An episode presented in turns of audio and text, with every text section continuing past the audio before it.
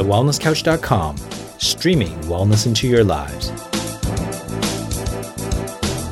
Welcome to This Week in Wellness with Brett Hill. Real news, real health, real quick. Hi, I'm Brett Hill, and this week in wellness, a Bolivian hunter gatherer tribe famous for its impeccable heart health has seen an increase in their levels of obesity in recent years as their cooking oil intake has gone up. The Tsimane's isolated population have traditionally eaten a whole food omnivorous diet, including lean meats, fish, fruits and vegetables, and occasionally honey. Along with an active lifestyle, this has led to very healthy hearts. A 2017 study by the NIH National Institute on Aging showed that they have low average blood pressure, little heart disease, and the best coronary artery calcium scores ever measured.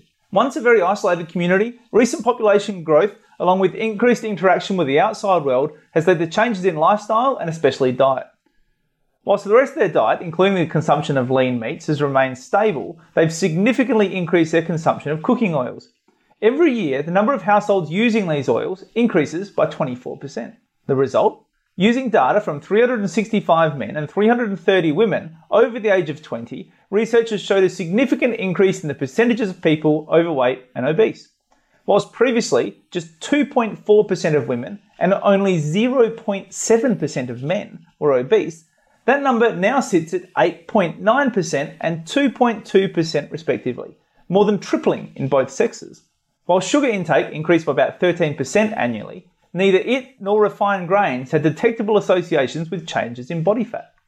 As always, the links are in the show notes. Now, my opinion on this is look, this is a very small study, so I don't think we can be drawing any definitive conclusions from this, but it's certainly something that warrants further investigation. It certainly piques my interest in terms of looking at the real world effects of these cooking oils. You know, it's rare in our modern society that we have an opportunity to look at a population over time with the introduction of these man made oils and to see what sort of effect they have. And, and the sort of effect they're having is seemingly pretty concerning. These people haven't increased their calories, they're not actually eating more food. So that old kind of calorie in, calorie out idea, and even that was uh, mirrored in the research itself in terms of the conclusions they reached. They suggested that it was high calorie foods that were making the difference. But the reality is, according to their very own research, these people did not eat more calories. What they did was eat different calories, and in this case, man made calories. I think it's important to see that these people do have incredibly healthy hearts. Even with the advent of these uh, changes to their diet, they still remain very heart healthy. And it's worth mentioning here, in light of, I guess, recent trends and movements towards uh, vegetarianism and veganism and, and certain claims made in things like the Game Changers movie, that these people are not plant based in their diet. They're getting the best calcium scores on the planet with an omnivorous diet, with meats and fruits and vegetables, which I think is important to understand. I think having seen the changes now in their diet and the inclusion of more sugars, more grains, more of these cooking oils, it would be interesting to see what has happened to their calcium artery scores now and into the future, and to see whether indeed that has made a change over time. It would also be interesting to measure the effect of more sugar and refined carbs on other aspects of their health as well. You know, whilst they've been able to show from this research, at least in this small sample, that the refined sugars and refined carbohydrates don't seem to have led to an increase in weight gain. It would be interesting to measure other aspects of their health, their heart, their lungs, all of those other factors, cancer rates, all of those sort of things. As we start introducing sugar and refined carbs into these populations, obviously diabetes being the other one that would be particularly of interest. So whilst this is only a small study, it's very interesting. I think the conclusions mirror what many people out there in the ancestral health and ancestral eating community would suggest might happen.